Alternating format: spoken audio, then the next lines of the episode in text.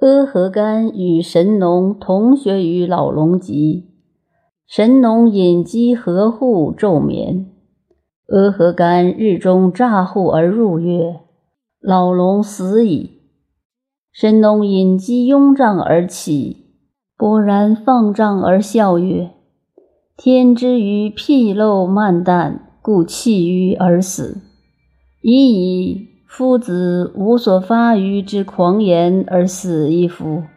颜刚调闻之曰：“夫体道者，天下之君子所戏焉。今于道，秋毫之端，万分未得处一焉，而由之藏其狂言而死，又况夫体道者乎？